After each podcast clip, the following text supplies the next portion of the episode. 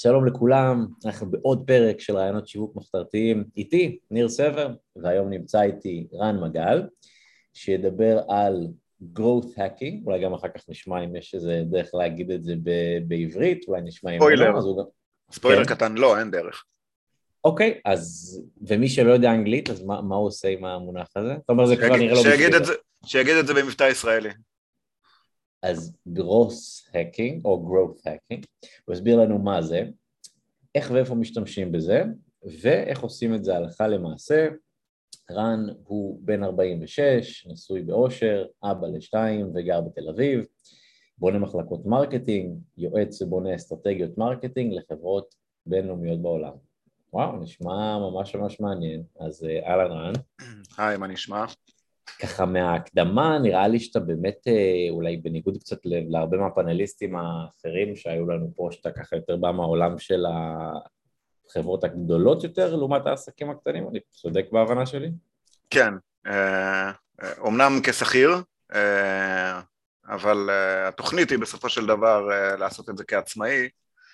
היום אה, אתה כרגע שכיר ברגעים אלה? כן, אנחנו, אה. עד כה כל החברות, לא כולם, אבל אה, החברות הגדולות שעזרתי להן בעיקר הן כשכיר, למרות, אוקיי. למרות שיש משהו כמו חמש-שש חברות שפנו אליי ועזרתי להם לבנות את האסטרטגיה השיווקית שלהם.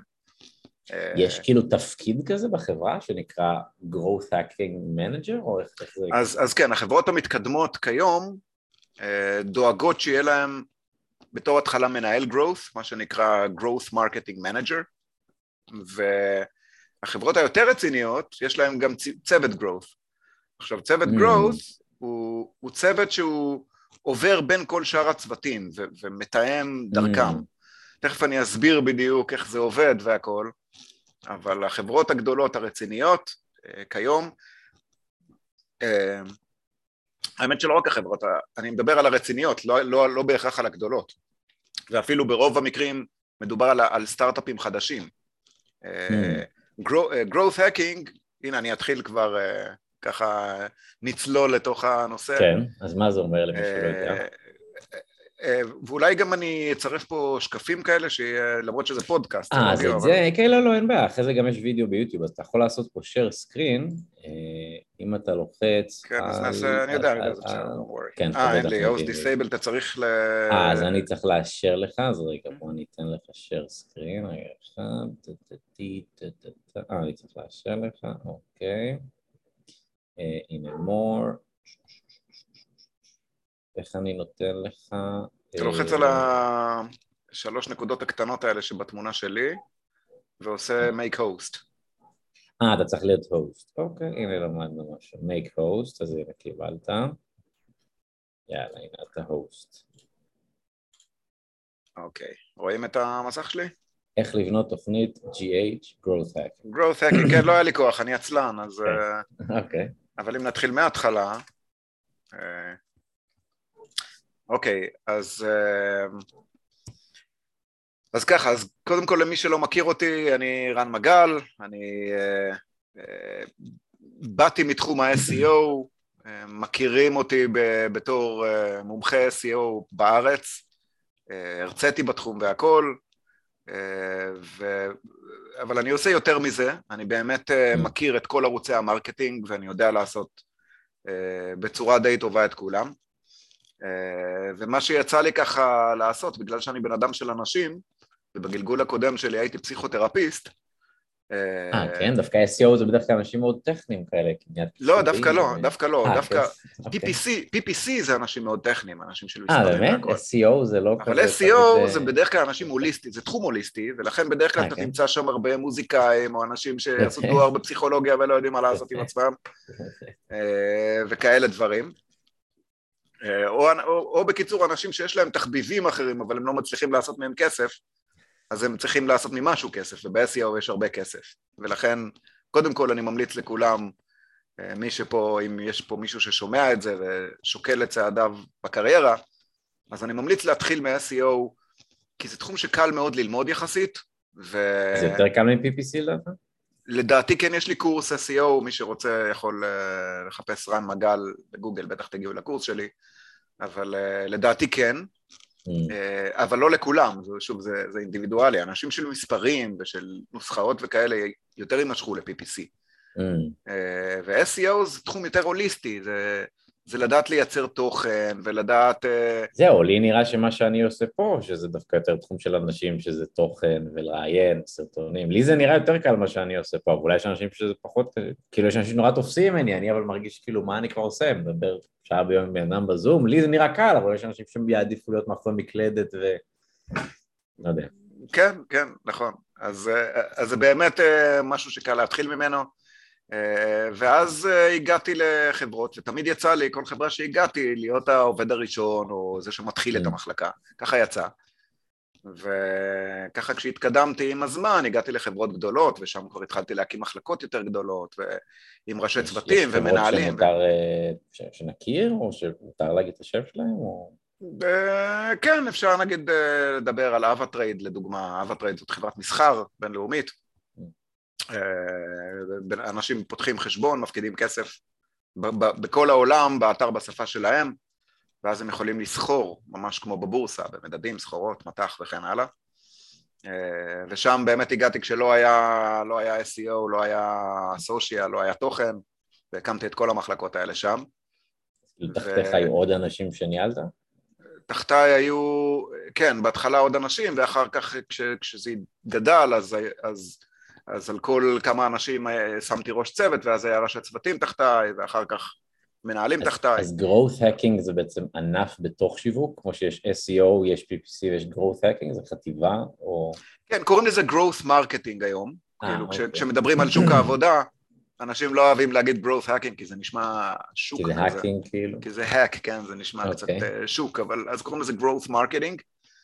אה, אבל הכוונה ב hacking, הנה אני אקריא פה, אני אקריא מה כתבתי פה, המושג בסך הכל הוא משנת 2010, וזה תחום די חדש, אולי מי חי זה כולה... שון אליס?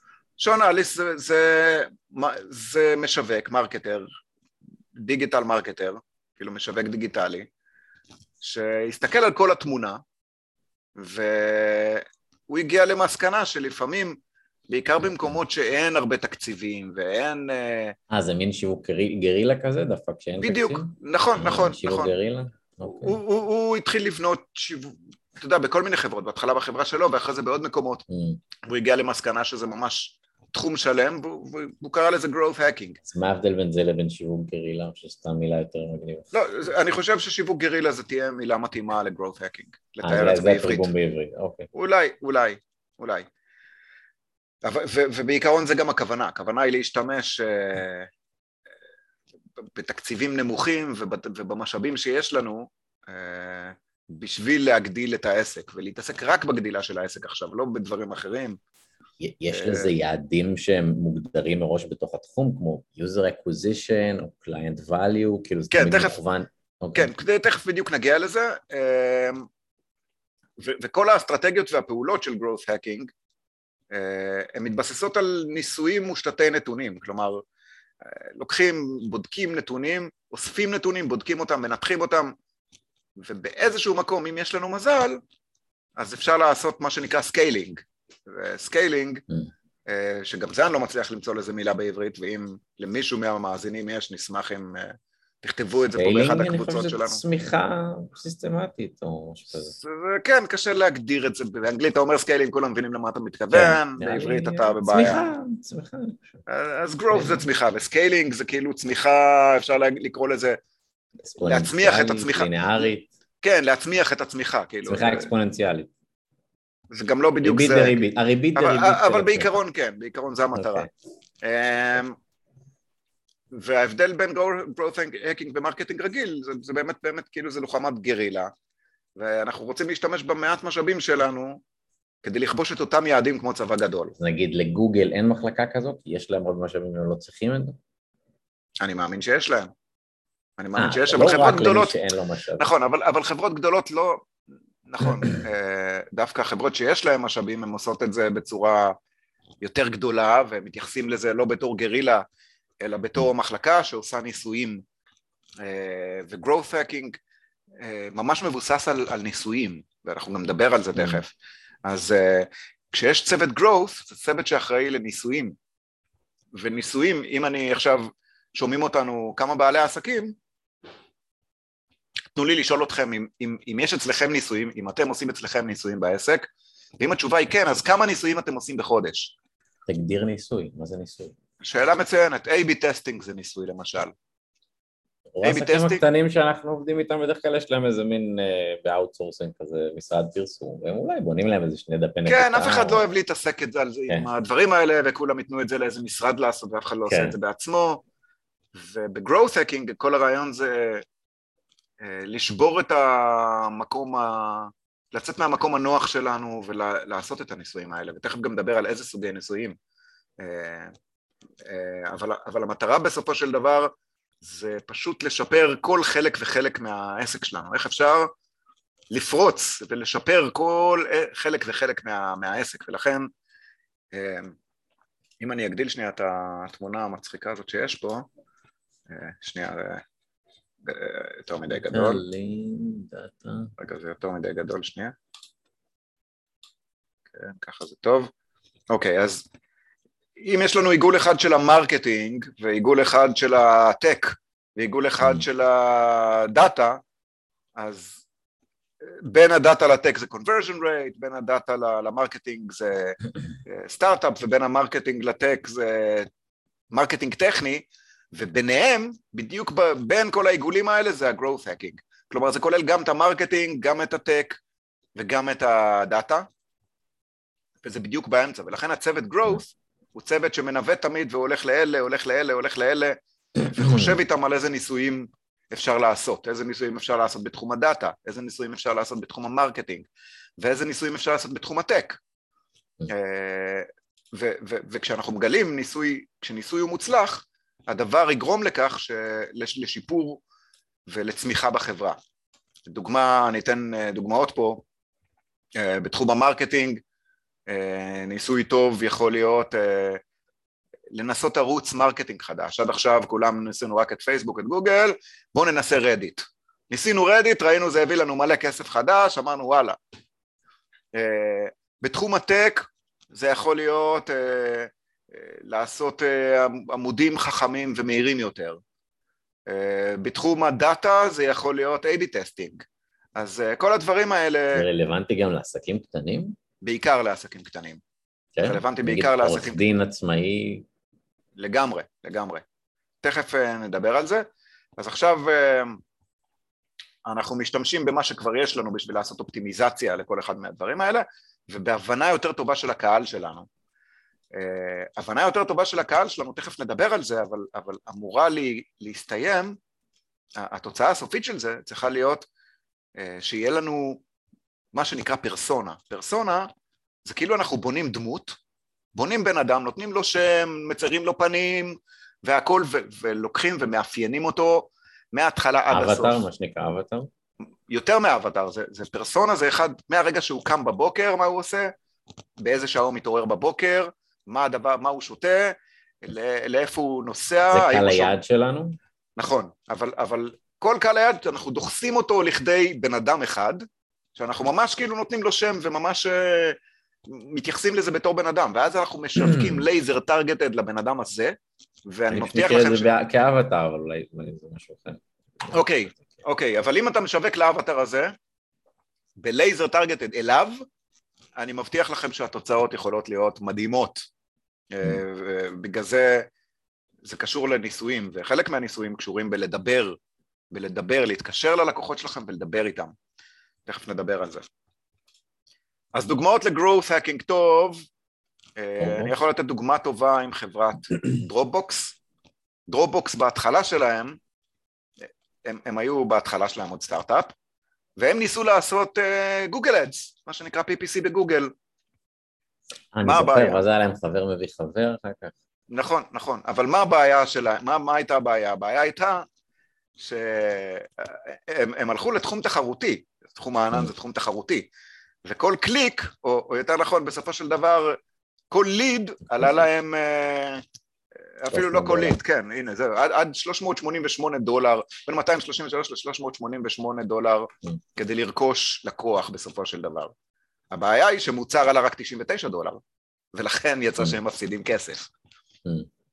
אז הם הביאו, הם הביאו מישהו של growth, הם הביאו מנהל growth, והמנהל אמר אוקיי בואו נעשה דבר כזה. בואו ניתן להם אפשרות, בואו ניתן להם על כל חבר שהם מביאים, או על כל שיתוף שהם עושים, בואו ניתן להם עוד כמה, עוד כמה ג'יגות של מקום חינם, מקום אחסון. והדבר הזה שנשמע פשוט, פשוט הביא להם, הם הביא אותם, הביא אותם למעל מיליון משתמשים, בתוך זמן די קצר. אז אה, אה, פשוט, אתם רואים, upgrade, בן אדם, ברגע שהוא עושה refer a friend, הוא מקבל 32 ג'יגה בחינם. ואם הוא עושה טוויט, אה, אם הוא עושה טוויט בטוויטר, הוא מקבל 125 מגה, נכון? זה מעט, אבל זה כולה בשביל טוויט, אז מה אכפת לך? מה אכפת לך? אתה לוחץ על כפתור ואתה מקבל בשביל זה, זה, זה כל כך קל. ו- ופתאום הטוויטר התחיל להתמלא בכאלה ציוצים, וזה אחלה שיווק. אה, אני יכול לתת עוד דוגמה, ככה עכשיו שאני נזכר בה, באמת לא, לא התכוננתי לזה, אבל נז, נזכרתי עכשיו, אה, זה היה לפני, אני חושב, משהו כמו עשר שנים. אה, ככה עברתי לגור בפלורנטין, בתל אביב, והייתה שם חנות, חנות כלבים, חנות חיות. עכשיו, מי שהיה בפלורנטין בתל אביב, יודע שבערך כל עשר מטר יש עוד חנות חיות אחת. בן אדם לא מצליח להבין למה שמישהו יפתח חנות חיות. ועברתי ליד חנות חיות אחת, היה שם שלט כזה, roll-up כזה בכניסה, והיה כתוב שם שמי שמצטלם, אה, מי שמצטלם עם ה roll-up הזה ועושה share בפייסבוק שלו, מקבל שקית אוכל קטנה של כלבים חינם. היו להם מעל, אני חושב, שלושת אלפים share ים בתוך שבוע, והם הקפיצו את העסק ביותר מ-400 אחוז. שבדיוק היום קפץ לי איזה וידאו בטיק טוק על איזה מישהו שהוא פתח אה, כזה קזינו, כאילו, בעולם האמיתי, אופליין, והוא פתח את זה ליד סטארבקס, וגם לידו היה עוד קזינו מתחרה שהצליח יותר ממנו, אבל הוא ראה שהסטארבקס תמיד מפוצץ והיה מלא תור של אנשים מחכים שאין להם מקום לשבת. אז הוא עשה שלט ענק מול הקזינו שלו, קפה חינם.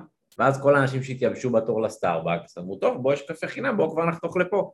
ואז הם התחילו גם על הדרך קצת לשחק בקזינו, ותוך חצי שנה זה עף לשחקים מהשלט הזה של הקפה חינם. אז זו דוגמה מצוינת, וזו דוגמה שנקראת שיתופי פעולה. אם יש מישהו בתחום... לא? כן, אם יש מישהו בתחום שלכם אה, שהוא מתחרה, אז, אז למה להתחרות? למה שלא תשתפו פעולה איתו ותעשו איזשהו משהו ביחד? לפעמים השיתופי פעולה האלה זה הרעיון הכי טוב שאתם יכולים לדמיין, וזה עוזר לכל הצדדים. תכף נדבר על זה. אה, אז בואו נדבר קצת על שלבים ב-growth hacking. אה, שלבים ב-growth hacking, uh, הנה יש לנו פה פירמידה קטנה. מה זה stacking the odds? stacking the odds זה לשפר את הסיכויים. Mm. השלב הראשון הוא וידוא התאמה לשוק, השלב השני זה שיפור הסיכויים או זיהוי מנועי צמיחה למעשה, אם אנחנו מזהים את המנועי צמיחה שלנו אנחנו משפרים את הסיכויים שלנו, והשלב השלישי זה ה-scale growth, כלומר איך אנחנו מגדילים את העסק הלכה למעשה. אחרי ש... בסוף המטרה היא להביא לקוחות משלמים. בסוף המטרה היא להגדיל את העסק, כן, נכון. אוקיי. Okay. אמ, יש כאלה ששמחים שהעסק שלהם יישאר אותו דבר, ויש כאלה שרוצים לגדול. לדעתי, חשוב תמיד לרצות לגדול. כלומר, אם אתה לא גדל אתה קטן, ככה זה, כי השוק גדל, אז הערך היחסי שלך קטן, וגם מי שמפסיק לתת ערך, מהר מאוד בעולם שלנו היום, העולם שלנו הפך להיות עולם של ערך, כבר לא, כבר אין מקום יותר לאנשים שלא נותנים ערך. העולם כבר פחות סבלני למי שלא נותן ערך. ו... מה זה מרדת ערך? כמו וידאו עם טיפים? מה זה ערך? ערך זה כל דבר שמי שצופה בך יכול לעשות בו שימוש. אה? או... לא, לא בחינם בכלל. העיקר לתת, העיקר לייצר, להיות יצרני. אוקיי. אמ, בכל אופן בואו בוא, בוא נצלול לזה קצת, השלב הראשון זה וידוא התאמה לשוק, ופה בשביל לוודא שיש לכם התאמה לשוק צריך שיהיה לכם מוצר שהוא must have.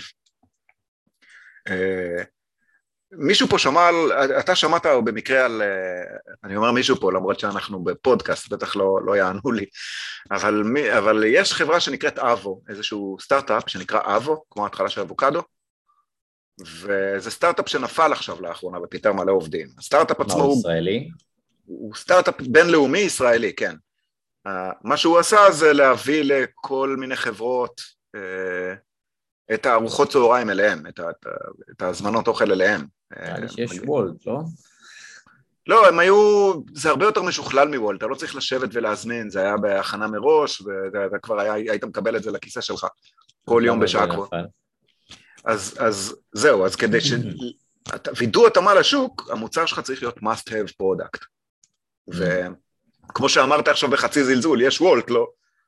זה, כן, זה לא must have, אבו זה לא must have, ולכן לדעתי הם נפלו.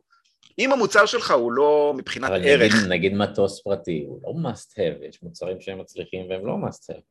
נכון מאוד, נכון, אבל אנחנו מדברים על כניסה לשוק עכשיו. אולי הם לא מתאימים ל-growth hacking.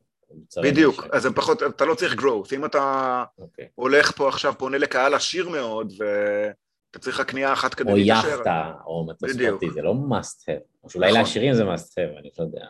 נכון, אבל כדי להיכנס לשוק ולצמוח בשוק, אז זה צריך להיות must have product. ולא סתם must have, השוק שאתם מכוונים אליו צריך להיות גדול, מספיק גדול, כדי שתוכל להגדיל עסק לתוכו, לעשות scaling לעסק בתוך השוק הזה.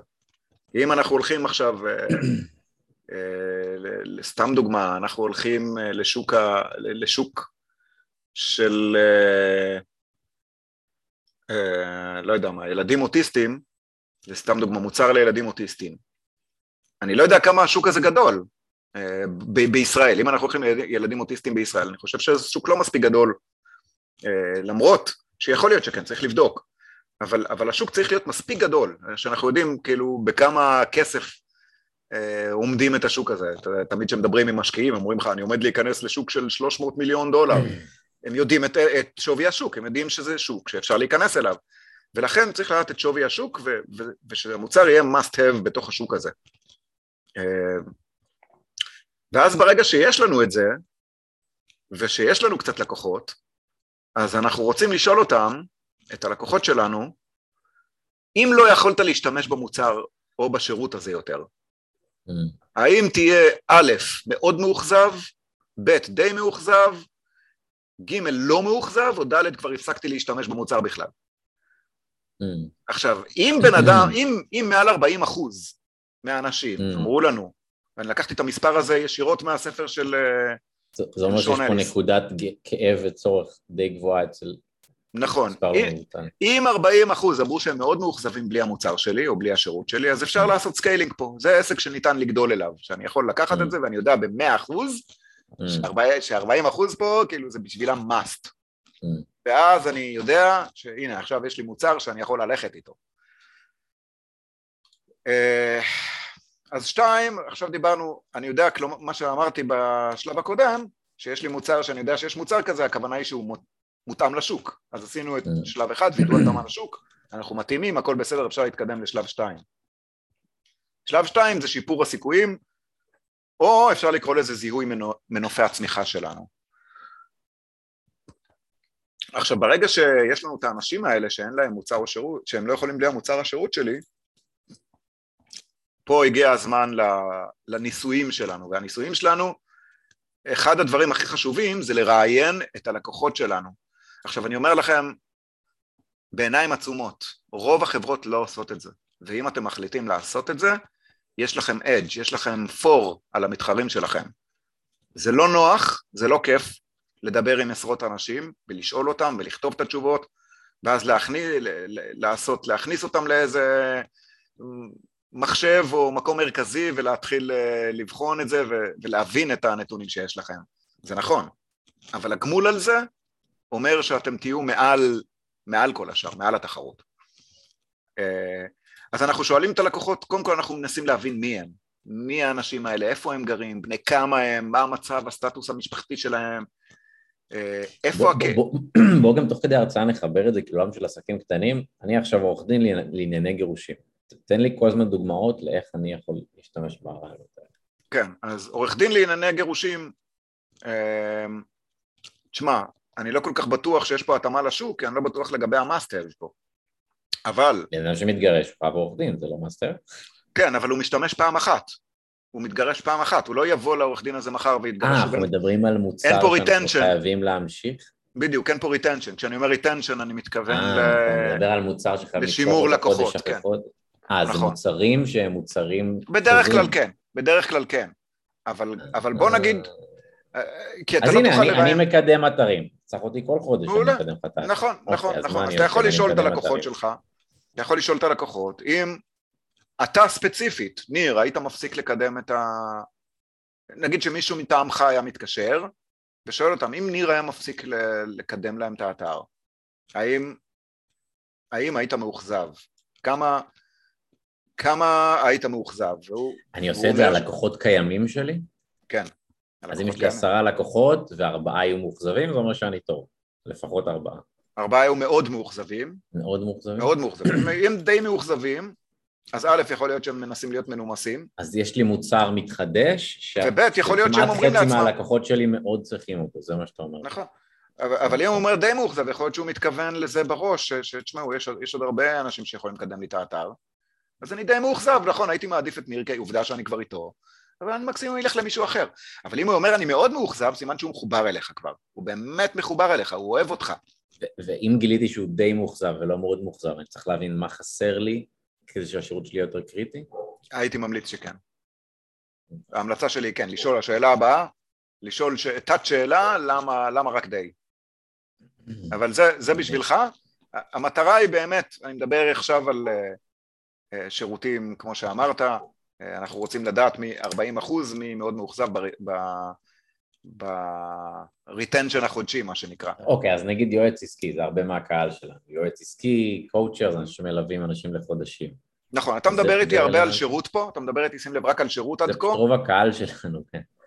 אוקיי, בסדר, מעולה, אבל, אבל אה, א', לך תדע מי ישמע את זה, אה, אבל, אבל אה, כן, בדרך לא, כלל נראה לי זה גם על מוצר- רלוונטי ליועץ עסקי. נכון, זה, זה. רלוונטי, לדעתי זה רלוונטי, נכון, לכל מי שמשתמש בשירותים על בסיס אה, קבוע, נגיד יועץ עסקי או שואל את. הלקוחות שלו, ואומר לו, וואו, בלעדיך אני לא יודע איך אני אתכונן לשיחות מכירה, אני לא יודע איך לבנות דפי נחיתה שלי, אני אהיה אבוד לגמרי. נכון, נראה לי שזה זה כן רלוונטי. נכון, זה רלוונטי, למרות, אני אומר פה אה, שבדרך כלל ה-growth hacking הוא יותר, הוא יותר טוב למוצר ולא לשירות. הוא גם מתאים לשירות, ואפילו כתבתי פה, במוצר קורס, שירות. זה- קורס זה נחשב כמו מוצר או שירות? קורס זה מוצר, אבל אתה עושה את הקורס פעם אחת. אתה לא משתמש בו כל Mm. חודש.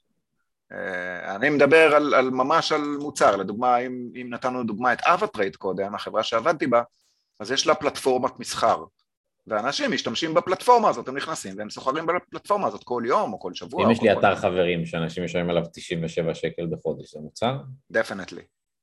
אז את זה יש לחלק מהקהל שלנו, יש להם מין Mhm. אה, תוכנית ליווי שנתית, או איזה מאגר, או וובינר, או פודקאסט בתשלום, שעולה נגיד סתם דוגמא 50 שקל לחודש, אבל זה לא נראה לי must have, למרות שאולי כן, אני לא יודע.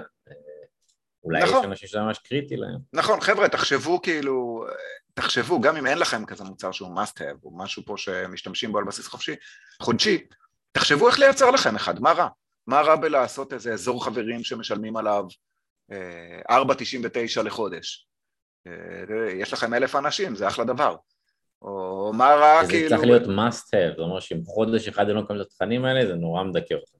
זה חייב להיות תכנים זה, קריטיים. זה יהיה חסר להם, לא, לא הייתי משתמש במילה קריטיים, אבל מעשירים, מעשירים, שאנשים יודעים, ואם אתה מתמחר את זה בסכום אה, שנקרא, מה שנקרא, אם בן אדם לא. צריך ל... כן, מישהו שלא צריך להתייעץ עם אשתו בשביל הסכום הזה, נגיד. בדרך כלל עושים עד 100 שקל או עד 500 שקל. כן, עד 100 שקל זה מצוין לדוגמה, 29.90, אוקיי? כן, אז, אה, ו- ואתם עד עכשיו נתת המון המון המון ערך בחינם באתר שלך. ואנשים צרכו את הערך הזה, אתה יודע שהם צרכו, כי נכנסת לאנליטיקס וראית ויש לך גולים Mhm. והכל מוגדר והכל בסדר, אתה רואה שיש מי שצורך. אבל אני באמת לא יודע אם זה must have, אחרי שאתה אומר את הנקודה הזו, כאילו אנשים מאוד נהנים ואני מקבל פידבק, אני לא יודע אם מישהו עכשיו היה נכנס. לדיכאון קליני, אם שבוע אחד לא הייתי עושה פודקאסט. אה, נכון, אז יכול להיות שאני נכון. לא have. יכול להיות שלא, נכון? נכון, יכול להיות שלא. ואז השיווק שלך מתאים לדברים טיפה אחרים. Mm. אבל אם זה ככה, קודם כל שווה לי לחשוב על מוצר ששווה, תמיד טוב לחשוב שיהיה לך מוצר שהוא must have. כי אנשים בדרך כלל, אנשים שצורכים את זה לא עוזבים, וזה לקוחות לטווח ארוך. Mm. אה, אם מישהו מכיר פה את. אה, פירמידת הצרכים של מאסלו, אז uh, מאוד מוצר must have שייך לחלק התחתון של פירמידת הצרכים, לבסיס, לדברים שצריכים בשביל לחיות, בשביל אוויר מה שנקרא. לא יודע אבל כמה שירותים הם בכלל בהגדרה, רוב, רוב הקהל שלנו זה עסקים קטנים ובינוניים שמוכרים שירותים, אני תוהה כאילו איך אנחנו מחברים את זה אליהם. אני מניח שחלק מהשירותים הם כן must have. הנה, רואה חשבון, אתה משלם לו כל חודש ואתה חייב... נכון, נכון, רואה חשבון, כן, נכון.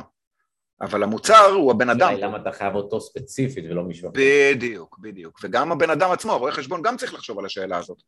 צריך להיות לו בידול, כמו בכל דבר אחר. לכל אחד פה צריך להיות בידול, למה דווקא אתה? אז הנה, היה לי מישהי בפודקאסט שרואת חשבון, ואפשר אצלה במקום השקית המעפנה הזו עם ההכנסות וההוצאות שאתה פעם בחודש זה, אצלה מגישים אונליין. היא אומרת שיש לה לקוחות מכל הארץ בזכות זה, והיא לא מוגבלת למיקום פיזי, כי הם נורא אוהבים שבמקום לשלוח לה אונליין את ההכנסות וההוצאות. אז זה נגיד הבידול שלה, ויש לה מלא לקוחות. בדיוק. מהדבר הקטן הזה, הפיצ'ר הזה, שאפשר אונליין לשלוח את ההכנסות וההוצאות, במקום לבוא עם השקית הזו. כולם באים. אתה יודע, שינוי קטן שהוא גדול. כן. אז uh, ברגע שהבנו, אנחנו רוצים לשאול מי הלקוחות שלנו, ואנחנו רוצים להבין בדיוק מי הם, ו... והאם יש להם קו משותף. Uh, לא יודע, האם הם באותו טווח גילאים, האם הם גרים באזור דומה, האם הם ב... יש להם, איך קוראים לזה, האם הם שייכים לחתך אוכלוסייה מסוים, האם הם הורים, האם הם סטודנטים, האם הם זה באמת נורא עסקים. נורא מחדד את החשיבה שלנו, כי אנחנו גם פתאום יכולים להיות ביקורתיים לעצמנו ולהגיד, וואלה, אני לא must have. כאילו, חשבתי שאני מדהים, חשבתי שאני פה, אבל וואלה, אני באמת לא... כאילו, זה, זה, זה שם אותנו ב... מול מראה קשוחה אבל טובה שאנחנו צריכים לעמוד מולה. נכון, ואגב, אתה יכול להצליח יופי גם אם זה לא must have, אתה פשוט צריך לקוחות שיש להם מספיק כסף לשלם, אפילו, mm. ש, אפילו שזה לא must have, זה מבחינתם תענוג. למשל, mm. אם, אם אתה עומר אדם, והמוצר שלך זה הופעות, אז יש הרבה אנשים שבשבילם, נכון, זה לא must have ללכת להופעה. אבל נראה לי שבשביל המעריצים השרופים, אה, בשבילם זה must have. כאילו, אתה יודע, אם הם לא ילכו לראות שבוע הופעה, הם ייכנסו לדיכאון. קודם כל, אני מאוד מקווה שאנשים, מעריצי עומר אדם בלי עומר אדם לא ישתגעו, אני מאוד מאוד מקווה שלא הגענו למצב הזה. לא, אבל אני מאמין שכן לכל זמר יש איזה core של אנשים שהם תמיד אה, באים לכל הופעה, שורה ראשונה, והם ממש, זה חלק מהחיים שלהם. נכון, כאילו... אבל, אבל אם יהיה לבן אדם טיסה לחו"ל בדיוק, והוא יצטרך לבחור בין ההופעה ובין הטיסה לחו"ל, אני מניח שהוא יבחר את הטיסה לחו"ל. בכל מקרה, יכול להיות שלא, אני לא יודע, אבל, אבל בהגדרה זה לא must have. אבל יחד עם זאת, הקהל שלו, בהגדרה, הוא, זה הנאה, זה לא must have בהגדרה. כן, לרוב זה. נכון, אבל, אבל מי שמכיר את פירמידת הצרכים של מאסלו, כל השלבים הקודמים, נגיד ההנאה היא למעלה בפירמידה. אתה לא יכול לחשוב על משמעות החיים כשאתה נחנק מסנדוויץ'. בדיוק, אתה צריך... צריך לחשוב איך בלעדינו זה כמו להרגיש שאתה נחנק מסנדוויץ'. כל הצרכים הקודמים צריכים להתמלא כדי שגם הצורך הזה יוכל, ולכן אנשים שלא, שאין להם כסף, או שאין להם אה, אה, מספיק זמן אה, או, ש, או שלא יודע מה, או שהם לא אוהבים את זה, צריכים להתעסק בדברים הישרדותיים עכשיו, הם לא ילכו להופעה הזאת, ולכן mm.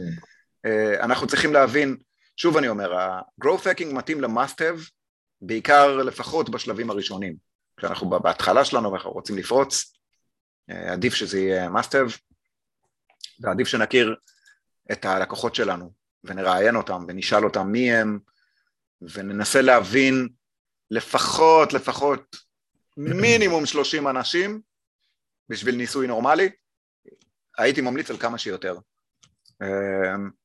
וברגע ש... קבוצות מיקוד, נכון? קבוצות מיקוד זה נקרא? לא, זה נקרא הלקוחות שלנו. לא, שמביאים אותם לקבוצת מיקוד כזה, שיש... לא, אנחנו לא עושים, אנחנו רק רוצים לדעת מי הם, אנחנו שואלים אותם שאלות, אה, מפטפטים איתם שיחה מעניינת כדי להבין מי הם, במה הם עובדים, כמה הם מרוויחים, מה הכאבים שלהם, מה מפריע להם בחיים וכן הלאה, ובאמת... הנגטיב יותר קריטי מהפוזיטיב, נכון? מה הכאבים שלהם יותר קריטי מה... מה הם נכון, בחיים, נכון? נכון, נכון. ואז לשאול אותם למה זה must have product בשבילם. כאילו, המוצר שלנו, למה זה must have product בשבילם? ולפי התשובה שלהם אנחנו יכולים להבין מה הערך העיקרי שלנו, מה אנחנו תורמים במוצר שלנו, על איזה כאבים אנחנו עוזרים להם, מה הם כל כך אוהבים במוצר. ו... פשוט זה אקמול, בלי זה אתה סובל. אקמול, אדוויל. זה בשבילך, אבל יכול להיות שבן אדם אחר, כן, גדול כן, אבל בוא נשמע מה האנשים אומרים, ונבין כאילו את החשיבה שלהם, כי זה מה שיתרום לנו ב marketing אחר כך. ולהבין איך הם משתמשים במוצר גם, איך הם משתמשים במוצר שלנו, מתי הם פותחים אותו, באיזה צורה הם משתמשים בו, וברגע שעשינו את כל זה, אנחנו לוקחים בדיוק, אחרי שהבנו את הערך ומה אנשים אוהבים במוצר או בשירות שלנו, דבר הראשון שאנחנו בונים פה זה מסר שיווקי, שצריכה להיות בו איזושהי הבטחה, אנחנו, כאילו למה המוצר יגרום, והיא צריכה להיות רלוונטית ועוצמתית, כדי, כדי לחדור את, ה, את התת מודע מפשוט לגלול הלאה, כדי שיראו את זה. ואז ברגע שיש לנו, שהכנו את המסר השיווקי שלנו על עמודי נחיתה או בכל צורה שבא לנו, מודעה, לא יודע, אז אנחנו עושים את ה scaling שלנו, אנחנו מנסים אה, להזרים לשם תנועה עם טירגוטים שונים ממה שהיה לנו עד עכשיו, טירגוטים נוספים. וככה, מה, ש... מה שיכול לקרות, הפוטנציאל של מה שיקרה פה, שנזהה עוד חתך אוכלוסייה שלא חשבנו עליו אפילו, שיגיעו ממנו המון לקוחות. ולמה? כי הבנו את המוצר שלנו, הבנו את הלקוחות, את הכאבים שלהם, ועל סמך זה אנחנו בונים את ה... על סמך מה שהם אוהבים במוצר, אנחנו בונים את ההבטחה שלנו ואת המסרים שלנו. ברגע שאנחנו משווקים את זה, אנשים מבינים, אנשים פתאום רואים את זה גם מחתכים שונים, ואולי בשפות שונות, ופתאום מגיעים לנו לקוחות חדשים שלא ציפינו בכלל. אבל זה עדיין לא הגדילה שלנו, כל זה, זה רק כדי להבין אם זה באמת מנוע צמיחה או לא. ברגע שאני רואה שאנשים, שמגיעה תנועה, ש, שאנשים נרשמים, שפה, אז אני מבין שיש לי פה מנוע צמיחה. השלב הבא, זה כבר באמת ה-scale growth, בדיוק, זה הביזנס, ואחרי שעשינו את השניים הקודמים, אה, ופה המטרה שלנו היא לשפר את כל הדברים הפנימיים שעוזרים לנו להגדיל את המספר המשתמשים שלנו. למשל, שיפור יחס המרה. אם אני משפר את ה-conversion rate בעמוד נחיתה שלי, ואת זה מי שפה מכיר A-B testing יודע על מה אני מדבר, לפעמים אתה משנה, טיפה מגדיל כפתור והופך אותו לכתום, ופתאום יש לך במאה אחוז יותר uh, לידים. Mm. הדברים האלה עובדים, אז אנחנו רוצים uh, לשפר את היחס המרה למשל. מה עם שיפור המכירות, ה sales, ללכת לצוות המכירות ולשמוע את ה pitch שלהם, להבין מה הם מדברים. אחרי שהבנו את הלקוחות שלנו, יהיה לנו קל להבין מה צריך להגיד להם, או לשתף את האיש מכירות בתובנות האלה, ולראות שהוא מוכן, ושהוא מדגיש את מה שאנשים אוהבים במוצר, ולהדגיש את הכאבים. אה, שיפור ה onboarding, איך לקוחות חדשים, כשלקוח חדש מצטרף אלינו, כל תהליך ה onboarding אנחנו קוראים לו, כמה זמן זה לוקח לו, האם הוא מהר מרגיש שהוא, ש, ש, ש, כשהוא נרשם לכלי למוצר או לשירות שלנו, הוא מרגיש שהוא בטוח עכשיו, או שהוא מרגיש מבולבל ושהוא צריך לעשות מלא דברים שהוא לא יודע מה הדברים האלה. לפעמים השיפור של הדברים הקטנים האלה, החוויית לקוח, זה עוזר מאוד לטווח הארוך, וזה עוזר מאוד ללקוחות שלנו, אה, לחוויה שלהם. אם החוויה הראשונה, תחשבו, לקוח הגיע, סוף סוף שילם כסף, נרשם למוצר או לשירות שלנו, אבל עכשיו הוא לא מבין מה הוא צריך לעשות, הוא צריך למלא פרטים פה, לעשות לעצמו פרופיל שם, אה, מה אני אמור לעשות? דוח 17 טפסים סרוקים לדואר ב... כן, בדיוק, אלה, אלה מה שנקרא deal breakers, כלומר הדברים האלה לקוח נרשם ו... ואז הוא נוטש, וזה לא מה שאנחנו רוצים. אה, ואז, ואז יש לנו את השיפור חוויית לקוח, לתת עוד ערך לטווח הארוך, יש לנו לקוחות לטווח ארוך, בואו נצ'פר אותם פה בכל חודש במשהו, בואו ניתן להם איזה משהו שבדרך כלל הם לא מקבלים, בואו נעשה להם חוויה טובה של אנרגיות טובות. אה, מה עם טיפול בנוטשים? בואו ננסה להבין מי נוטש אותנו ולמה, אה, מה שנקרא שימור לקוחות. אלה גם דברים שמגדילים את העסק. ומי... ועוד משהו חשוב, נקודה חשובה זה להתמקד ב-KPI אמיתי. לדוגמה, אם אני מתמקד ברווח הנקי שלי, אז זה לא KPI, אגב, אני אומר פה KPI, סליחה אם אני מדבר סינית. Key Performance Indicators. בדיוק, אז אה, כן, נכון, זה הפירוש באנגלית, אבל בעברית אה, הכוונה היא פה ל... אה, מדדים.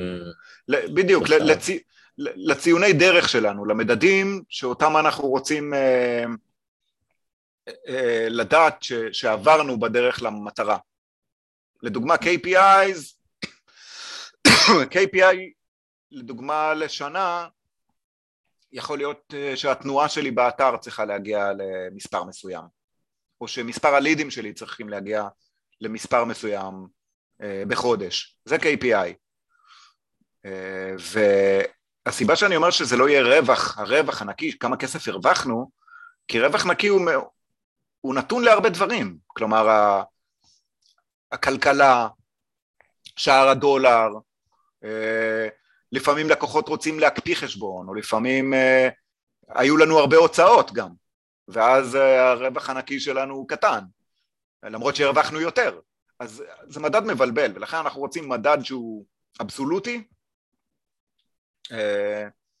כמו למשל, כמו שאמרנו כרגע, תנועה באתר, מספר לידים, מספר שיחות, מספר ניסויים שעשינו וכן הלאה. אה, או לדוגמה, כמה אנשים סיימו, הנה, דיברת על קורס כמוצר, אז כמה אנשים סיימו את הקורס עד הסוף? או mm. כמה משתמשים במוצר לאורך זמן? אז זה KPI אה, אמיתי. אה, יצירת ecosystem, כשאני אומר ecosystem זה כל העסק שלנו למעשה, כל, ה... כל העסק שלנו כולל הכל, כולל המקום שבו אנחנו נמצאים והאנשים והכל. אז אנחנו צריכים, המטרה שלנו זה ליצור ecosystem של ניסויים. זה, זה מה שצוות growth עושה. Uh, לדוגמה, uh, דוגמה טובה זה שאני סתם מנסה להיזכר איזה חברה זה היה, אני פשוט לא זוכר איזה חברה, אבל זה אחת החברות הגדולות ו... באחת החברות הגדולות האלה, אה, אני חושב שאני יודע, טוב, אני אתן את הדוגמה הזאת בסוף, כתבתי את זה אפילו. Uh, כן, זה היה Airbnb, תכף אני אדבר על זה בשקף הבא, אני אתן דוגמה מצוינת, לאקו-סיסטם של ניסויים. Uh, עכשיו, עוד משהו חשוב להגיד על, ה, על הצמיחה שלנו, זה שערוצי השיווק משתנים ממש ממש מהר. כלומר, אתם, אני לא יודע אם אתם זוכרים, לפני שלוש-ארבע שנים פייסבוק עוד היה חזק, היית מפרסם בפייסבוק, אתה יכול להביא מלא לידים, והיום זה כבר לא עובד. וגוגל היה חזק ועכשיו זה כבר לא עובד. מה עובד היום? אז, אז צריך מישהו, זה עובד, אבל, אבל זה לא עובד כמו שזה כן עבד פעם. זה לא עובד כמו ש... אז כל, כל עסק צריך למצוא את מה שעובד לו. אה, mm. אבל, אבל המטרה היא זה שיהיה מישהו על זה, מישהו שיבדוק mm. ניסויים, שיעשה ניסוי קטן פה, ניסוי קטן פה, ניסוי קטן פה, ניסוי קטן פה. אינסטגרם אולי. אולי אינסטגרם, אולי טיק טוק, אולי אה, אולי בכלל אה, דברים שלא קשורים, לא יודע, אולי איזשהו קמפיין ויראלי, אולי קמפיין אינפלואנסרים, אולי נביא איזה, איזה שחקן או איזה מישהו מפורסם שיפרסם את זה אולי בטלוויזיה, אולי ברדיו, יכול להיות הרבה דברים, אין סוף ל, לרעיונות. ומומחה growth הוא בן אדם יצירתי, זו התכונה העיקרית שלו זה יצירתיות, והוא יחשוב על הרעיונות האלה. וגם אתם, אלה שמקשיבים לנו יצירתיים, ואתם תחשבו על הרעיון הזה, אני מקווה. אבל המטרה היא באמת לנסות, אנחנו מייצרים סביבה של ניסויים, אז אנחנו עושים ניסוי קטן של קצת כסף. 200 שקל פה, 200 שקל פה, 200 שקל פה, 200 שקל פה, ונראה איזה 200 שקל מחזירים הכי הרבה. ו... ואז נעשה לזה scaling. עכשיו, כל הדברים ש... ש... שדיברתי עליהם עכשיו, הם חלק מההגדלה, מה... מה-scale growth, מההגדלה והצמיחה, אבל זה לא נוסחה, אלא יותר משוואה. אנחנו רוצים ליצור בצוות שלנו, בעסק שלנו, איזושהי משוואה של ניסויים, כלומר ecosystem של ניסויים, והם ידעו ש, שניסויים זה חלק מה... הם ידעו מה התחומים של הגדילה שלנו, וניסויים זה יהיה חלק מההוויה שלהם. אז עוד כמה דוגמאות לאסטרטגיות של חברות, דיברנו כבר על דרופבוקס, על השטויות שלהם. אה, לא יודע אם מישהו פה שמע על מושג בשם Blue Ocean Channel, אבל אם נדמיין נגיד... אני מכיר Blue Ocean, אבל מה זאת אומרת Blue Ocean Channel? אה, ערוץ שבו אין תחרות? כן, כן, בדיוק, בדיוק. אז אם נדמיין כאילו אוקיינוס אחד שהוא עקוב מדם, זה יהיה Red Ocean, כי הוא מלא בתחרות ואנשים שם שוחטים אחד את השני. ואז פתאום אתם מוצאים ערוץ, אתם, אתם פתאום מוצאים אוקיינוס שאין בו הרבה תחרות והוא עדיין כחול. אה, אז הנה, אני לא יודע... נראה לי שזה טיק טוק היום. לא בדיוק, טיק טוק התחרות די uh, היום... לא כבר... בממומן, אתה בעשרה שקלים מביא חמשת אלפים צפיות לוידאו, זה נראה לי מה שאתה יכול לעשות בפייסבוק או אינסטגרם. תלוי כמה, נו, תלוי כמה אינפלואנשל אתה, כמה משפיען אתה. אני סתם זרקתי עשרה שקלים על איזה וידאו מטופש שעשיתי, קיבלתי חמשת אלפים צפיות. זה לא תמיד עובד. אוקיי. כנראה קלעת בול על משהו יפה. אבל כן. נשמח, ל... נשמח לשמוע, נשמח לשמוע. לא, אני רק אומר שהפרסום מאומן בטיקטוק הוא פחות תחרותי מאינסטגרם ופייסבוק. היום. נכון, נכון, ויש דברים הרבה יותר זולים. אה, כן. אבל, אבל הדוגמה שרציתי לתת של בלו אושן זה שאם אתם זוכרים פעם, לפני, לא יודע, 20 שנה עוד היה לנו בלוקבאסטר, ואנשים היו מזכירים וידאוים, והיה לנו מכונות כאלה של דיסקים בכל פינה. בלוקבאסטר שאתה מחזיר את הוידאו. כן, בלוקבאסטר שאתה מחזיר, אבל היה אחרי זה את, ה, את המכונות דיסקים האלה, שכל יום כן. כיפור לא היה שם נשאר דיסקים, והיית מתבאס ש- שלא נשאר לך דיסקים, ו... ואז באו. נטפליקס. בדיוק, ו- וזה זה באמת red ocean, זה היה כבר שוק, רווי תחרות, כל האוקיינוס אדום כבר. ובאו נטפליקס ואמרו, רגע, איפה אין תחרות? ישירות בטלוויזיה של הבן אדם. היה דבר שנקרא pay-per-view, אה, היית משלם על פי צפייה, גם בכבלים עוד יש את זה, שאתה יכול לשלם על סרט. אבל נטפליקס אמרו, אנחנו לא רוצים שבן אדם ישלם על סרט, אנחנו רוצים את כל הספריית וידאו בטלוויזיה של הבן אדם. Hmm. ואף אחד לא חשב על זה, אבל אה, סליחה על השפה, הם זימברו את כל אה, בלוקבאסטר. והם עשו מיליונים על חשבונם. הם לקחו את איפה שאין תחרות, ומשם הם השתלטו על השוק. והדבר האחרון, אה, leverage tribal growth, Airbnb. כן, כן. אה, אבל תכף נדבר על זה, כי יש פה איזה נתון קטן שחשוב לסיפור ושכחתי אותו ואני רוצה להיות בטוח. אז תכף נעבור הלאה, זה רק דוגמאות בכל מקרה. אבל זה דוגמאות לגרוס שחברות עשו וזה אשכרה עשה את החברה. אז בואו נדבר רגע על איך לבנות, אה, בואו נדבר רגע איך לבנות תוכנית אה, growth hacking, איך בונים תוכנית. הדבר הראשון שהייתי עושה זה לקחת מנהל, מנהל growth, מישהו שהוא רגיל לתרבות הזאת ויש לו חשיבה יצירתית ואתם יכולים להיות המנהל הזה, זאת אומרת, אתם יכולים לבד ללמוד את התחום ולבד, אני כבר נותן לכם טיפ, אתם צריכים פשוט לעשות הרבה ניסויים ולהבין את הקהל שלכם טוב. ברגע שאתם עושים את זה, יש לכם אחלה הזדמנות לגדול. אבל ברגע שיש מנהל growth בחברות גדולות, הם גם לוקחים צוות שלם סביב זה, והצוות הוא רץ בין המחלקות השונות ומתאם ניסויים בכל אחד מהחלקים של הביזנס. אז אחרי שדאגנו שיהיה מי שיתעסק בזה, אנחנו רוצים להבין את הטרגטינג שלנו, ובשביל זה אנחנו מראיינים אנשים. אם עוד אין לנו מוצר, אלא רק רעיון, אנחנו נשאל אנשים מה הכאבים שלהם כרגע, בתחום של הרעיון שלנו, בתחום של המוצר, ואיך הם פותרים את זה, את הבעיה שלהם כרגע. ועם מה הם צריכים עזרה, עם מה הם היו שמחים לקבל עזרה, אם נגיד עכשיו היא הייתה בחינם, עם מה הם היו שמחים לקבל עזרה, ואיך המוצר האידיאלי היה נראה לדעתם. וכל הדברים האלה נותנים לנו אחלה רעיונות, כי אתם שואלים בן אדם ברחוב שמשהו כואב לו, איך היה נראה המוצר האידיאלי, והוא פשוט אומר לך את, הוא אומר לך את החלום הוורוד שלו, ואז אתה פשוט צריך לעשות את זה. אה, אז הרעיון הוא לשאול לפחות, כמו שאמרתי, 30 אנשים, ככה לפחות למדתי באוניברסיטה, 30 זה המינימום למדגם, אני ממליץ על הרבה יותר.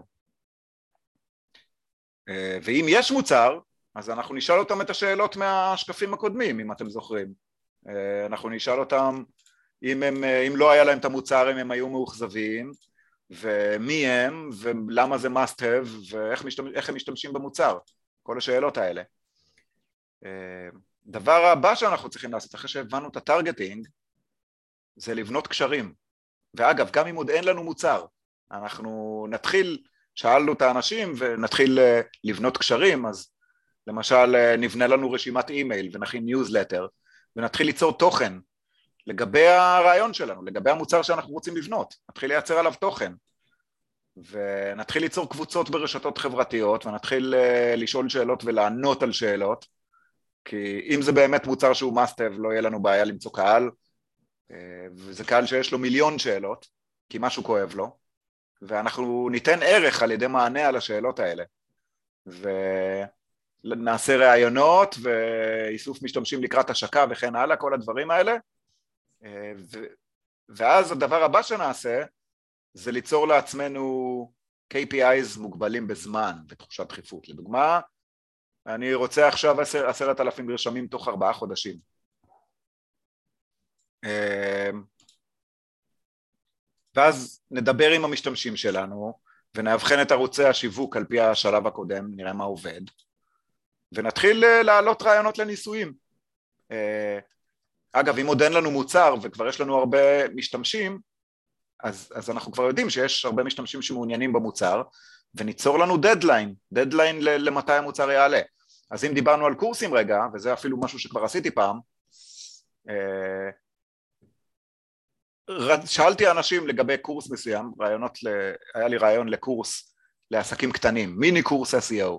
זה לא SEO, זה מיני קורס. אתה יודע מה זה מזכיר לי? אתה מכיר את הספר ארבע שעות עבודה בשבוע של טים פרי�ס? Uh-huh. אז הוא אומר שהוא עושה split test, הוא אומר שהדבר הכי חשוב בספר זה הכותרת, זה השם של הספר, זה מה שגורם לספר להימכר. אז לפני שהוא כותב ספר, הוא נגיד לוקח חמש או עשר כותרות, שמות לספר, שם אותם במודעות פייסבוק, ורואה נגיד מה מקבל הכי הרבה קליקים, ולפי זה הוא יודע שיש לו כותרת לספר ממיר שמוכר. רעיון מצוין. כן. לקופי רייטינג, כן. אה, אז, אז אצלנו פה יש לנו כבר הרבה משתמשים שאספנו והכל, אז אנחנו יודעים שיש אנשים שמעוניינים ברעיון שלנו, ואז אנחנו אומרים הנה בוא ניצור את המוצר אה, תוך ככה וככה זמן, אנחנו מחליטים על זמן וזה יוצר לנו תחושת דחיפות. אז אם, אם, אם יש לי קורס שאני רוצה לעשות ואני שואל אנשים, אז מה שאני אתחיל לעשות זה להתחיל לאסוף נרשמים לקורס. אה, נרשמים ל... בוא נגיד או להשקה או לוובינר על הקורס. ואז ברגע שאנחנו רואים שיש הרבה או מספיק אה, נרשמים זה יוצר אצלנו תחושת דחיפות. אם אני מוכר את, וזה מה שאני עשיתי, התחלתי למכור את הקורס שעוד לא יצרתי אפילו וברגע שכבר ראיתי שאני עובר את השלושים איש ששילמו אז כבר התחלתי לפחד שהקורס לא יהיה מוכן בזמן. ואז אה, תוך שלושה ימים יצרתי אותו כי נשארתי ער בלילות והייתי צריך לספק את הכסף שהאנשים שילמו לי עליו. מצד ו... שני, אם היית מוכר קורס ואולי היו קונים, אז טוב שלא עבדת סתם על להכין קורס שאף אחד לא קנה. מה, מה, מה, סליחה? אני אומר, באסטרטגיה הזו, אבל מצד שני מה שטוב, זה שאם במקרה לא היו קונים, אז טוב שלא עכשיו שרפת זמן להכין קורס שאף אחד לא קנה במילא. אני מקווה שאף אחד לא עושה את זה. אם אתם uh, מייצרים קורס, אני מקווה מאוד לא, רוב האנשים קודם מייצרים את הקורס ואז מנסים למכור אותו, אתה אומר אני אעשה הפוך. נכון, אבל הם מייצרים את הקורס, נכון, אבל הם מייצרים את הקורס אחרי שהם יודעים כבר שיש להם קהל יעד. לא תמיד. אז בגלל זה אמרתי, אני מקווה שהם יודעים, אם הם לא יודעים, אולי יש לנו על מה לדבר. אמ, ואז ברגע שיש לנו את כל הניסויים האלה, את כל ה... סליחה, אני לא, לא בטוח שחידדתי את הנושא הזה, אנחנו מעלים כמה שיותר ברגע שיש לנו את כל הדברים האלה, אנחנו מתחילים להעלות רעיונות לניסויים, ואנחנו עוברים בין כל האנשים בעסק שלנו, באקו-סיסטם שלנו, ושואלים אותם על רעיונות לניסויים. לפעמים למתכנת יהיה רעיון, ולפעמים לא, לאיש מכירות יהיה רעיון, ולפעמים לאיש marketing יהיה רעיון, וכל הדברים האלה בתחומים שלהם, ולכן חשוב אה, לעשות backlog ניסויים, ולרשום את זה בצורה מסודרת, את כל הניסויים, וכל פעם שקופץ לנו ניסוי לראש, או רעיון לניסוי לראש, להוסיף אותו, או רעיון לראיון מה שנקרא. אם אני מדבר עם הלקוחות שלי ואני מבין מי הם, קל לי ליצור פרסונה, הפרסונה שדיברתי עליה בהתחלה. ו- ואז קל לי לעשות טרגטינג, והנה דוגמה מצוינת ל-growth hacking. אמ, היה לנו את הפלטפורמת מסחר הזאת, וראיינתי אנשים כדי להבין, ראיינו כולנו אנשים כדי להבין מי הלקוחות שלנו, ובתוך כל זה ראינו כאילו שיש מה שמשותף לכולם, כולם בין הגילאים, אה, כאילו ראיינו רק את הסוחרים בסכומים גדולים, וגילינו שכולם בין גילאים 32 אה, ל-42 אם אני זוכר נכון. בטח ו... גברים. אה, נכון, רובם גברים, נכון. וגילינו משהו אחד ספציפי, שאלה שהשקיעו הכי הרבה כסף, הם גם מתעניינים בנדל"ן. וזה, ואז מה שעשינו זה, התובנה הזאת גרמה לי להבין, ספציפית זה היה בצד שלי, אה, גרמה לי להבין שצריך לטרגט אנשים שגם אה, מבינים, ש, שגם אוהבים מסחר וגם משקיעים בנדל"ן. והדבר הזה הביא גדילה של, ספציפית של הקהל שמשקיע הרבה כסף, של יותר מ-500 אחוז. כמה אז, זמן? מה? אה, כמה, כמה זמן זה לקח? שלושה, שלושה חודשים. אה, זה לוקח זמן, הניסויים האלה לוקחים זמן, לא צריך למהר, הם לוקחים זמן, עדיף לעשות טוב ולאט מאשר רע ומהר. אז גדילה של פי חמש בשלושה חודשים, זה מה שאתה אומר? ספציפית בקהל הזה, כן. Mm. וזה לא היה בחברה שדיברנו עליה קודם, בחברה אחרת, אבל לא משנה, זה...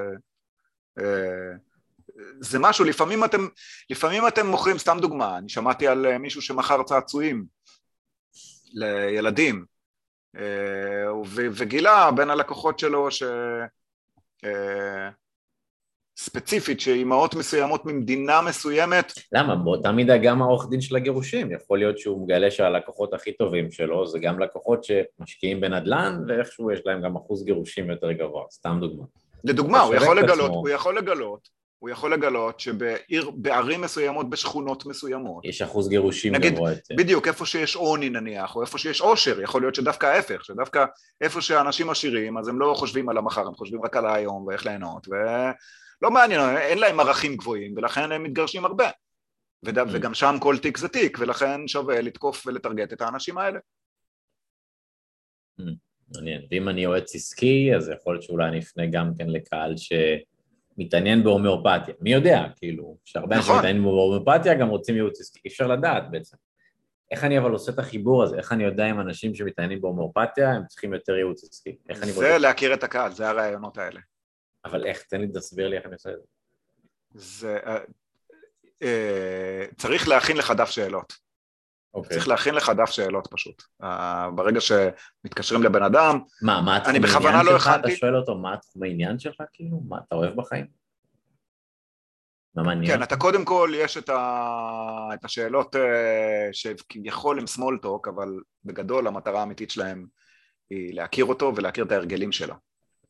מי הוא, מה הוא, באיזה חתך אוכלוסייה הוא קיים. יכול באמת לגלות דברים הזויים שלא חשבנו עליהם, שבן אדם שאוהב דיקור סיני, יש פי שלוש יותר סיכוי שהוא ייקח ייעוץ עסקי מסתם מישהו. בדיוק, בדיוק, אלה הדברים. ואז אתה מטרגט אנשים שאוהבים דיקור סיני עם הודעות של ייעוץ עסקי. סתם נכון. אני זורק משהו על זה. זה growth hacking, ואז אתה באוקיינוס הכחול, שאף אחד לא קונה מודעות של ייעוץ עסקי בקהל של הדיקור הסיני, ורק אתה היחיד שעושה את זה, סתם אני זורק. נכון, נכון. על זה נכון. אתה מדבר? נכון, נכנסתי פעם ל... הייתה לי חנות שופיפיי כזאת, מכרתי כל מיני ציוד של גיטרה. וזה זה לא הלך הרבה, זה לא הלך משהו, אבל, אבל, אבל אחרי די הרבה זמן שזה לא הלך, פתאום הבאתי איזשהו משהו די מאפן, שמתי לב שמוזיקאים אוהבים תכשיטים, זה מין קטע כזה. כן. אז במקום להביא את הכלי נגינה הרגילים, במקום להביא את הכלי נגינה הרגילים, היה מין גיטרה חשמלית כזאת שהקמו אותה והפכו אותה לטבעת, אז טבעת גיטרה חשמלית, hmm. אה, והבאתי את זה וזה הלך בטירוף, מאות, בתוך יום אחד, זה, זה, זה כאילו קמתי בבוקר הייתי בשוק. כמה אתה טבעת? אולי אה, משהו כמו ארבע דולר. ארבע דולר, אבל... 200, אז 100 טבעות זה 400, אז צריך כן. כמה, 250 טבעות לאלף דולר? כן, כן. אבל אה, לא משנה, הנקודה פה זה לא הכסף עצמו, זה ה-growth hacking. בדיוק. זה כמו ששמעתי שפעם במקדונלדס הארוחה היא break even וה... 3.90 על ההגדלה של הצ'יפס והשתייה, זה ה profit margin. לדוגמה, כן, לדוגמה. עזוב שהוא בכלל היה בתחום של הנדל"ן בסופו של דבר, זה כן. היה growth hacking האמיתי. כן, או יש חנויות שנגיד מרוויחות מה accessories בכלל, ולא מהמוצר עצמו. נכון, נכון. מהשירותים הנלווים ולא מהמוצר ליבה. נכון, נכון, בדיוק. אז uh, כל הדברים הקטנים האלה זה דברים שיכולים לשפר מאוד. ולשנות כמו איזה דוכן פלאפל שבכלל מסתבר שבסוף מהברד שהוא מוכר בחוץ זה ה money maker שלו, ואף אחד לא יודע, לגמרי. מכל הדוכני פלאפל בעיר, רק לו יש גם כוס ברד בחוץ, ובכלל אף אחד לא יודע שמזה, שם הוא מרוויח יותר מהפלאפל, הפלאפל נכון. רק מביא את הלקוחות, ושם יש לו מאה אחוז רווח על למכור כאילו קרח עם טעם, והוא מוכר פלאפל היחיד בעיר שיש לו גם את המכונת ברד. בדיוק, בדיוק. ו... כן, בדיוק. אגב, נזכרתי בניסוי של כן. Airbnb שדיברנו עליו קודם. אה, היה להם תרבות ניסויים ב-Airbnb של, אה, אה, אני חושב שזה היה ארבעה ניסויים או שמונה ניסויים בחודש, כלומר בין אחד כן. לשניים ניסויים בשבוע. ואז הגיע לשם VP marketing חדש, ואמרו לו, תשמע, אתה חייב להגדיל את העסק, העסק הוא בסטגנציה, כלומר. נשאר אותו דבר, וצריך להגדיל את העסק, ועד עכשיו אנחנו כבר שנתיים לא מצליחים להגדיל. והוא בא, אחרי שהוא בחן קצת את העסק, ה-VP marketing הזה, הוא אמר, חבר'ה, אנחנו עושים רק אה, ארבעה עד שמונה ניסויים בחודש, אני רוצה להגדיל את זה מהיום לעשרה בשבוע. וכתוצאה מזה, הם הגדילו את עצמם פי חמש, Airbnb. כתוצאה מהניסויים האלה. כי מצאו בסוף את האחד שעבד יותר מהר? כי כל ניסוי כן. עזר קצת. כל ניסוי עזר קצת, וגם, מן הסתם חלק מהם, הם ממש האקינג, הם ממש עזרו להגדיל מאוד. כי אוקיי? בהתחלה זה בכלל היה bed breakfast, bed bath and breakfast, ואז הם שינו את הקונספט ל-Airbnb בכלל. כן, כן. ואני חושב שגם זה כתוצאה מניסוי. כאילו זה היה בלי ארוחת בוקר, מוריד את הקונספט של ארוחת בוקר, והלכו רק על לינה משהו, משהו, סיפור. כן, זה יותר אה, short and to the point, זה יותר מדגיש את הערך של האתר. הרי ה breakfast לא היה הערך פה, הערך האמיתי זה שזה... אגב, B&B זה bed and breakfast, אבל זה הכל כן. במילה אחת, יש לך את כל הערך במילה אחת Airbnb, ואני חושב שזה גם זה חלק מהניסויים שלהם. אז אה, שוב, זה הכל הרעיונות ולהבין את הקהל, ולהבין את כל החלקים של ה marketing, ושכל החלקים יעבדו mm. טוב, ולעשות ניסויים בכל אחד מהחלקים האלה, כדי לראות איך אפשר לשפר אותו. כן. טוב, אז היה פה באמת הרבה חומר, אתה רוצה אולי כמה דקות לעשות איזה סוג של סיכום קצר, ואז אולי להגיד איך אפשר ללמוד ממך עוד למי שזה מעניין אותו עוד הנושא הזה? אז כן, אז בכיף, כרגע עשיתי סיכום, והסיכום הוא, 아, אה, אוקיי. אה, והסיכום הוא קודם כל אה, להבין את הלקוחות שלכם, ואם עוד אין לכם מוצר אז, אז עדיין להבין מי, מי הלקוחות הפוטנציאליים שלכם, ולשאול אותם את, ה, את, ה, את, הדבר, את מה שדיברנו קודם, אם עוד אין מוצר, כלומר לשאול אותם מה הכאבים שלהם, איך הם פותרים אותם, ואם הם צריכים עזרה ומה המוצר האידיאלי, איך, איך המוצר האידיאלי נראה לדעתם, כל השאלות האלה יעזרו לכם לבנות את המוצר שלכם. ובכל מקרה המטרה היא להבין את הקהל, להבין אותו טוב, כמה שיותר טוב. אם אתם לא מכירים את הקהל שלכם, שלצערי הרב הרבה מאוד מהעסקים בישראל חוטאים בזה, בלא להכיר את הקהל של עצמם. ו... ו... ואין לכם מושג כמה זה רע, כלומר, כמה יום אחד העסק הזה יכול ליפול והוא לא יבין אפילו למה הוא נפל, בגלל שהוא לא מכיר את הערך שהוא נותן ומה הערך מה הערך הזה אומר לקהל שלו, מי הקהל שלו בכלל, מי אתם? אז תכירו את הקהל שלכם, ואם עוד לא עשיתם את זה, תתקשרו לאנשים, תתחילו לדבר איתם, תציעו להם איזה משהו בתמורה, אולי משהו מהמוצר, אולי... שדווקא היום בעידן האינסטגרם זה נורא קל, כי אתה יכול לראות מי עושה לך לייק, ואתה יכול לראות מי שולח לך הודעה, אתה יכול להיכנס אליו לפרופיל. נכון, אבל החשיפה שלך היא לא תהיה לכל האנשים באינסטגרם, mm. וכשאתה מתקשר לאנשים, שוב, אתה כמו ישראלי חושב על הקיצור דרך. אה, הרעיון הכללי הוא באמת לדבר, חבר'ה, שיחת טלפון, לדבר באמת, לתת את התחושה של האנושיות, להכיר אותם באמת, לא את, לא את הפרופיל הדיגיטלי שלהם ולא את האבטר שלהם, אלא להכיר אותם, לדעת מי הם. אה, ואני מדגיש שוב, הרבה פעמים הצלחתי בקריירה שלי לעבור את המתחרים, לא בגלל שאני איזה גאון או חכם יותר, אלא בגלל שהם עצלנים, המתחרים עצלנים. הם לא עושים דברים ש... ש, ש כי, כי זה עובד להם, זה עד עכשיו עבד להם, ויש מספיק אוכל לכולם, ו, ודברים פשוטים שעשיתי שהם, שהם ברמה של אה, לקוטט את ידיי או את רגליי במקלדת, אה, עבדו, פשוט עבדו, פשוט עבדתי mm. ועשיתי אחד-אחד, אה, וזה דברים שהם עובדים. ובין אם זה בכל תחום שאתם עושים. אז, אז כן, לדבר ולהכיר את הקהל שלכם, ולהכיר את העסק שלכם, את כל החלקים שלו, ולראות איך אפשר להגדיל. אה, אם אתם רוצים קישור, ל... קישור למצגת שרצה פה, אה, ניר, אתה תוכל לפרסם את זה? אה, כן, בכיף, או שאולי אתה יכול להגיד את הלינק, זה משהו שקל לזכור, להגיד לא, לא, זה גוגל דוקס, יש לזה מין, הנה, תסתכל פה, אתה רואה את המסך שלי עדיין? לא, אז אני אומר, אולי תעשה לזה איזה ביטלי, משהו ככה קל. כן, כן, אני אכין לזה איזה אוקיי. קישור, השאלה איפה, איפה כן. הם יוכלו למצוא אותו. כן, אני אפרסם את זה גם בפייסבוק שלי. כן, אין בעיה. אה, וגם אז מי שרוצה. ללמוד ממך עוד אז שיעבור על המצגת, איך אפשר... לא, ללמוד... המצגת זה רק כדי לראות אה, סיכום של מה שהיה פה בפגישה הזאת, אם היה איזה חלק שלא הספקתם לרשום או שעניין אתכם או שפספסתם, בדיוק הילד קרא לכם ואמרתי, מוף, איזה באסה. אה?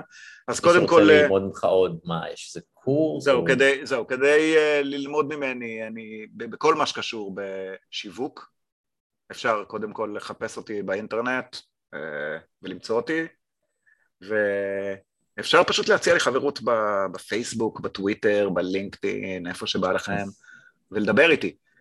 פשוט תחפשו רן מגל באנגלית, בכל מקום כמעט.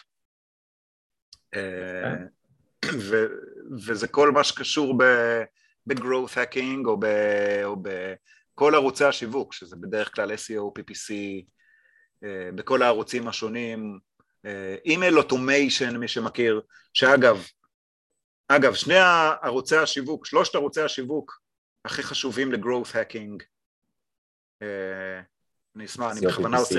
אני בכוונה עושה הפסקה פה כדי לתת לכם זמן לנחש, SEO, PPC אימייל? PPC לא, SEO social אימייל. SEO, social אימייל? כן, social בעיקר, social ואימייל, SEO זה עוד טיפה פחות. SEO בדרך כלל זה social ואימייל, מעניין, האמת זה זה בדיוק מה שאני עושה. social, אימייל ו content. כן, אז אתה כבר על הדרך. אז אימייל לא זה לא בדרך כלל, על ה- זה, זה מה שהכי זרם לי.